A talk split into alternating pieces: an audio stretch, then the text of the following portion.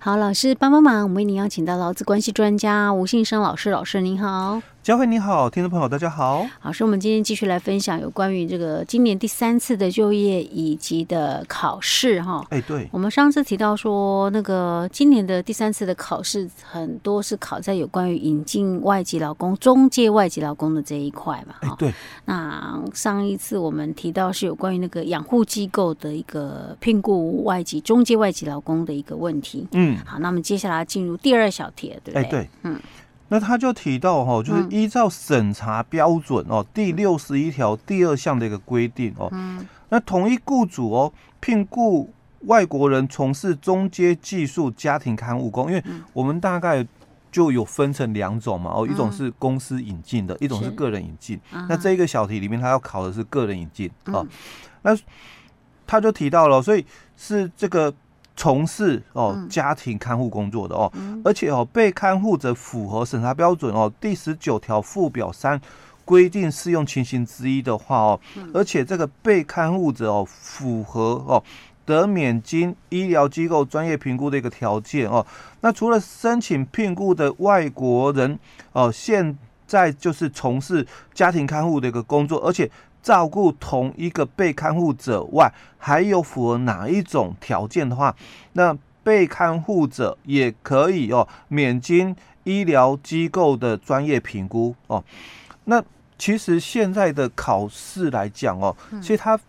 蛮就是情境化的，或者是都是蛮考的，就是。很实用性的，对，或者是填充性质的哦。嗯、那不会说像你就是要像以前的话哦，你可能就是要背很多的一个资料，然后就是可能要写很多哦。八股的一个考试方式已经比较。不会的啦，现在都是写几个字就可以对对对，就类似比较填充性质的。因为这个我们之跟我们之前分享的那个律师考试是完全不一样，对，不一样的。律师考试那个动辄一题三三十分、四十分，哎，对，这个一小题就两分。对对对，所以大概都是那种类似填充的一个方式哦。哎，问答题嘛，哦，那以前的问答题也不是，因为以前问答题是十分，嗯，所以他也会写的就是比较多的一个，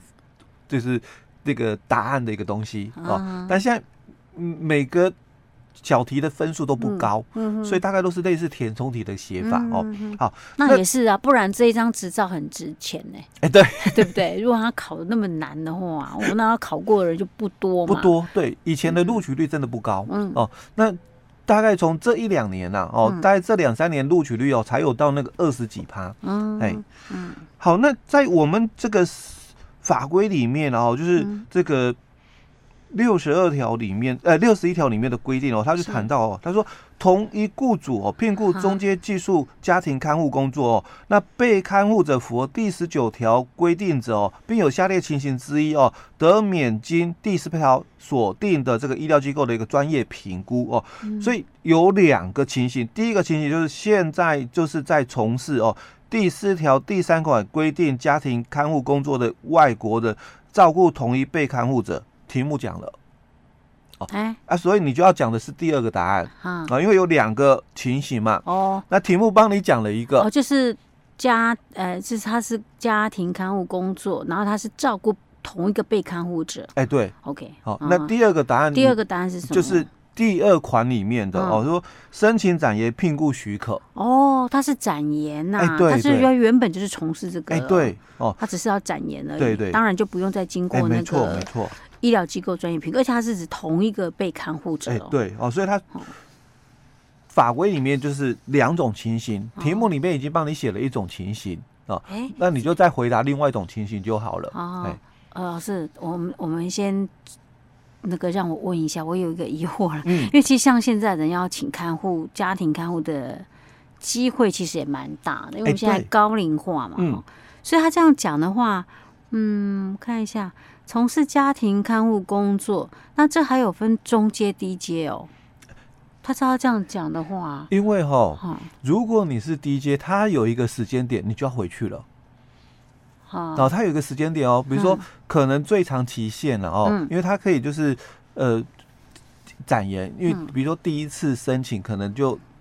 多长哦，通常都是三年左右哦。那同一个外籍劳工哦，它可以就是让你哦展延到一定的年度，比如说有的最长，因为目前在最长都十二年哦，那就不能够再让你再雇佣他了。嗯嗯。哦，但是哦，因为现在很多这个情形就变成说，哎，这个外籍劳工帮我的这个。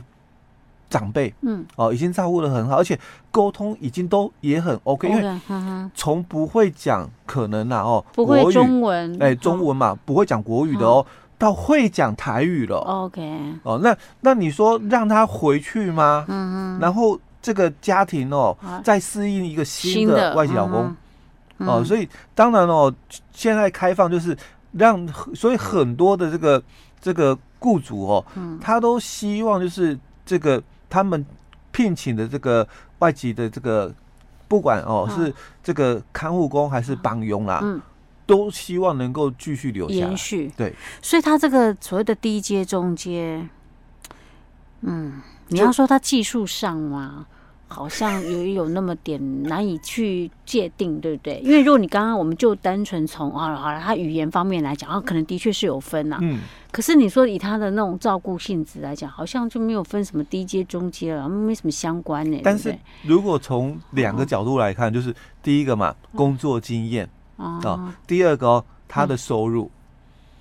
啊，如果你是从接。低阶的这个外籍劳工的一个工作嘛，嗯，当然你的收入基本工资，嗯哼，啊，那如果你是属于我们讲的中阶的哦，大概都要三万多块了，OK，哦，所以他他的报酬是不太一样的咯。但是如果你你算是低阶中阶，有些人可能来很久，但我觉得你。做事情不认真，嗯，我也不认为你是中介，那就可以回去。哎，对，当然，这个台湾的雇主我没那么笨，嗯，哦，对啊，不然我说我万一说，哎，我好了，那你我找，比如说中介公司，你帮我找一个中介的那个，假设是家庭看护工来好了，啊，薪水中介嘛，薪水开比较高，后来发现奇怪，他做的也不怎么好，嗯，我不认为他是中介的。所以哦，基本上第三小题就要谈的是这一块了，因为我们中介哦，嗯。大致上有两种哦，一种就是原来的低阶蓝领，嗯，那你把它提升变成变成中阶，嗯，那或者你是重新哦再从国外找来的引进的，哎，引进的哦，大概就这两种哦，所以我们第三小题就要考这个了哦，好，哎对，那第三条题就提到说，那依照这个。聘雇办法里面第四十六条的一个规定哦，嗯，那雇主如果自国外引进从事中阶技术工作的外国人哦，嗯，那应该自何时开始哦，依照救护法的一个规定负雇主这个责任哦，这是第三小题里面的第一小题哦。那第二小题他就一一样也是问哦，说那雇主如果是在境内申请聘雇从事中阶技术工作的一个外国人，由低阶转中阶哦，嗯、那应自何时开始负雇主的一个责任？嗯，哦，那其实哦，